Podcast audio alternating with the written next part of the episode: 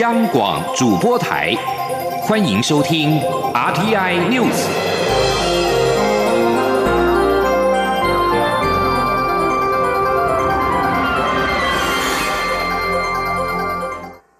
各位好，我是主播王玉伟，欢迎收听这节央广主播台提供给您的 RTI News 新闻。首先带您关注。大陆委员会主委陈明通今天在美国表示，台湾至今仍屹立印太民主第一道防线的中心，国际社会必须了解中共，而台湾正是独一无二的经验者，呼吁友好国家共同固守台湾防线。陆委会主委陈明通于美西时间五号在美国加州圣塔蒙尼加出席二零一九台美论坛两岸关系与战略研讨会开幕致辞时，做上述表示。陈明通表示，国际社会必须了解中共，而台湾正是全球独一无二的经验者。长期以来，台湾作为印太区域负责任的一方，在台海间致力良性互动，在国际间贡献民主、自由、人权、法治及社会经济良治，是区域可信赖的伙伴，有利于区域和平与共同利益。他呼吁友好国家正视台湾遭受中共贬义作为主权国家的应有地位，共同固守台湾防线。持续关注两岸焦点，立法院完成国安无法的修法之后，蔡英文总统宣誓，立法院下个会期将继续完成中共代理人的修法，严格规范人民团体为中共进行危害国安的政治宣传。对此，才刚从中国上海结束双城论坛的。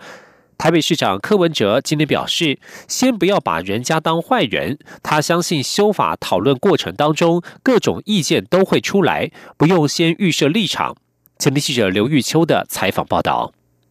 立法院近期完成国安古法的修法后，蔡英文总统五号透过脸书贴文宣誓，立法院下个会期会继续努力完成中共代理人的修法，严格规范人民、法人、团体或机构为中共进行危害国安的政治宣传，发表声明，参加中共所举办的会议。对此，才刚自中国上海结束双城论坛返台的台北市长柯文哲，六号在高雄拜访高雄农田。水利会长吕坤豪时受访表示，等法修过了再说，先不用急着预设立场，相信修法过程中也会有诸多讨论。柯文哲说：“我常常我们先不要把人家当做坏人嘛，哦，等他们做完，看，我想在讨论过程当中各种意见都会出来嘛，所以说常常不不用预先预定立场啊，等他们开始修法过程当中自然会有讨论。”柯文哲受访时也再度说明自己与中国国台办主任刘杰一会面直播被中断一事。他强调这是乌龙，因中方仅同意录影存档，并不同意直播，但幕僚却开了直播，他想对方也吓了一跳。而柯文哲才刚返抵国门，隔天就马不停蹄的到高雄拜访高雄农田水利会长吕文豪，被解读是为了二零二零总统大选到高雄试水温。柯文哲对此则表示，对他而言，他到各地走访是增广见闻、交朋友，现在还多了锻炼身体。由于吕文豪具有民进党籍，还被视为是挺英人马，媒体问及柯文哲前来拜会是否有拔庄意味，吕文豪则说：“来者是客，台湾不要太政治化。台北也有两个水利会分会，这次接待柯文哲，除了有私人情谊外，也有针对行政革新效率进行交流。”另外，媒体好奇柯文哲此次高雄行是否有机会与高雄市长韩国瑜巧遇。柯文哲则说，行程上并没有特别安排，但遇到就遇到。中广电台记者刘秋采访报道。插播最新的国际消息，就在遭受二十五年来最强震侵袭的一天之后，美国地质调查所和欧洲地震监测机构表示，美国南加州在五号晚间八点二十分，靠近台湾时间中午发生了规模六点九的强震。根据路透报道，这起地震发生在洛杉矶北方两百零二公里处，目前并没有立即的伤亡消息传出。美国地质调查所与欧洲地中海地震局一开始表示规模是七点一，但是后来下修为六点九。南加州四号发生规模六点四强震，深度是十点七公里，震央位在洛杉矶东北约一百八十二公里的地方，靠近加州里奇雷斯特市，是当地二十五年来最大的地震。而这一起六点九的地震，震央也就在附近。而稍早，当地才发发生过规模五点四的余震。继续关注国内的重大交通建设。台东由于地理环境，交通不易到达。虽然有南回公路，但是原有道路设计不佳。行政院在二零一一年开始执行拓宽改善计划。由于去年遇到台风造成损坏，今年又在追加新台币二十三点二四亿元。行政院长苏贞昌今天上午视导工程进度，除了当场同意核定这笔预算，也和公路总局当场敲定十二月二十号通车。前天记者陈林信宏的采访报道。连接屏东和台东的南回公路，由于原有道路的设计标准偏低，道路线型不佳，纵坡起伏大以及路宽不足等，再加上高边坡多，容易因为灾害受损而交通中断。过去曾计划新建南横高速公路，但因为计划路线通过大武山自然保留区，受限于文化资产保存法的规定而无法新建。因此，行政院在二零一一年核定执行台九线南回公路拓宽改善。后续计划。南回公路拓宽改善工程分为三段，其中双向双车道是从台东达人乡安硕村往南到屏东狮子乡草埔村，全长四点六公里，长度仅次于宜兰雪山和彰化八卦山隧道，已经于二零一三年底开工。由于所经地质恶劣，困难度不下于宜兰雪山隧道，施工单位历经困难后，已在去年贯穿安素草埔隧道，是全台第三长公路隧道。原本预定于年底通车。行政院长苏贞昌六号视察时，除了当场和公路总局敲定于十二月二十号通车，并拍板二十三点二四亿的追加预算。苏贞昌说：“我虽然没有看到公文啦，但是秘书长给我讲已经进院了，所以部长也这样说了。那这个钱我们就今天核定，好。那。”部长跟局长，拜托你，如果能够，因为一百零八年底算是提前了，看，因为如果最重大辛苦的这个隧道已经打通，交通安全没有问题的话，看一百零八年底是要定在哪一天。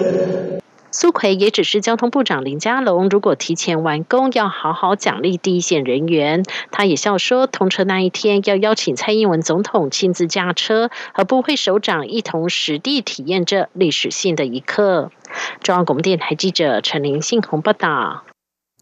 持续关注长荣罢工事件，长荣空服员罢工迈入第十七天，劳资双方正式协商，渴望举行。劳动部今天表示，劳资双方就团协文字架构进行磋商，已经讨论的差不多，但是劳资双方都还要各自带回去做最后的演绎。下一次会面，渴望就是正式的协商会议，希望今天有机会举行。而对于媒体报道，劳动部错估形势还抢工，行政院今天对此表示，罢工发生以来，劳动部与桃园市劳动局积极奔走劳资双方，维系劳资沟通，并且已经促成召开多场协商。行政院副院长陈其迈在专案小组组成时就指示，由交通部主责疏运应变，劳动部主责劳资协商。报道当中所谓避免情势失控，府院出手定调分工，以及劳资协商当中劳动部一场协商都没有，与实际情况不符。译文讯息。故宫南院的吉祥物是一只名为哈努曼的猴子造型动物。为了让更多人认识哈努曼，故宫近日发表了 3D 罗摩衍那动画，全新的哈努曼首度曝光，希望借由可爱的哈努曼拉近故宫南院与一般大众的距离。今天，央广记者张昭伦在故宫南院的采访报道。故宫南院从开馆以来就选定以哈努曼为吉祥物代表，它的形象灵感来自于南院镇馆之宝——越南青花加彩猴王陶瓷。越南青花加彩猴王是按印度史诗《罗摩衍那》中神猴哈努曼形象所制。具有神力的哈努曼在帮助罗摩王子拯救妻子西多的过程中扮演重要角色。就连中国文学作品《西游记》也受到罗摩衍那故事的影响。故宫南院刻意打造 Q 版哈努曼作为吉祥物，并陆续制作二 D 动画，推出周边商品，希望吸引民众目光，拉近与故宫的距离。近日更首度发表三 D 版罗摩衍那动画，由金钟奖导演刘玉树制作，不论角色描绘细致度与立体感，都令人十分惊艳。其中全新三 D 版哈努曼的模样变得更酷更潮了。刘玉树说。这个吉祥物已经在故宫已经有一个大家都很认识的形象，而且之前已经有一个二 D 版的摩罗耶娜的故事，就是故宫也是南院这边做。那但是我们用三 D 的部分，我动画跟这个三 D 动画的一个融合，然后也用了一个皮影戏，然后再把更多角色带进来，比如说鹰王啊，然后有小猴子啊这些，可以让大家更认识哈努曼多一点的故事。由于故宫南院目前正在展出泥土的坐标院藏陶瓷展，故宫邀请参观民众不妨比较动画哈努曼与展件十五世纪越南青花加彩猴王两者在造型上的风采，相信都会留下深刻印象。中国电台记者张昭伦，故宫南院采访报道。继续将焦点转到香港。香港知名歌手与示威运动人士何韵诗下周将在联合国人权理事会发表演讲，将可让港府推动修订逃犯条例草案而引爆的反送中事件获得国际关注。何韵诗除了是香港歌手及制作人，也是致力于提倡民主和 LGBTQ 族群权益的社运人士。届时，何韵诗将谈论他在香港民主运动担任领袖的经历。上个月爆发的反送中示威游行聚集了两百万人，足足超出香港总人口的四分之一。何韵诗表示，这不仅仅是攸关香港的问题，更与全球息息相关。随着中国大范围干涉香港政府的事务，联合国需要处理这些情况，帮香港重拾民主权利。而在死伤惨重的新疆七五事件十周年之际，美国国会议员五号再度呼吁制裁新疆地区的中国高层官员。两千零九年七月五号，由于广东韶关出现汉族维吾尔族工人斗殴事件，进而导致在乌鲁木齐发生维族聚众示威、汉族聚众反制的七五事件。在中国的强硬镇压之下，流血冲突造成近两百人死亡，一千多人受伤。而在今日，约有一百万名维吾尔人和其他少数族群，则被中国当局以反恐名义关在规模庞大的拘留营内。超过四十位不分党派的美国议员，曾经在今年四月三号联名要求美国总统川普对新疆地区官员实施制裁，但是川普政府至今仍未回信。民主党众议员麦高文与共和党参议员卢比欧五号表示，在新疆七五事件十周年这个悲伤的纪念日，我们重申要向中国官员就责。美国政府官员表示，他们正在严拟制裁，但是这一项议题正值川普已经陷入与中国的一系列争端，包含美中贸易战在内。美国总统川普五号表示，他的政府正在。致力于拟定一道行政命令，来降低美国药价，以达到世界最低水准。川普在白宫向记者表示，政府正在制定一项加惠于民的法律，让美国人和世界最低药价的国家支付相同的费用。川普表示，多年来其他国家的药品价格比美国低，有时要低上百分之六十到七十。川普指控制药公司长久以来占了这个体系的便宜，让美国药价经常超过邻近的加拿大和墨西哥，还有欧洲。他宣宣布将会以行政命令的方式来处理这个问题。从这个月开始，美国政府将要求制药公司在电视广告当中揭露药品的价格。关注气候变迁的异常。热浪现在席卷了北极圈的美国阿拉斯加州，最大城市安克拉治的气温已经飙升到史上酷热纪录华氏九十度，相当于摄氏三十二度。因为担心极端干燥恐怕有引发野火的风险，七月四号独立纪纪念日的烟火秀因此被取消。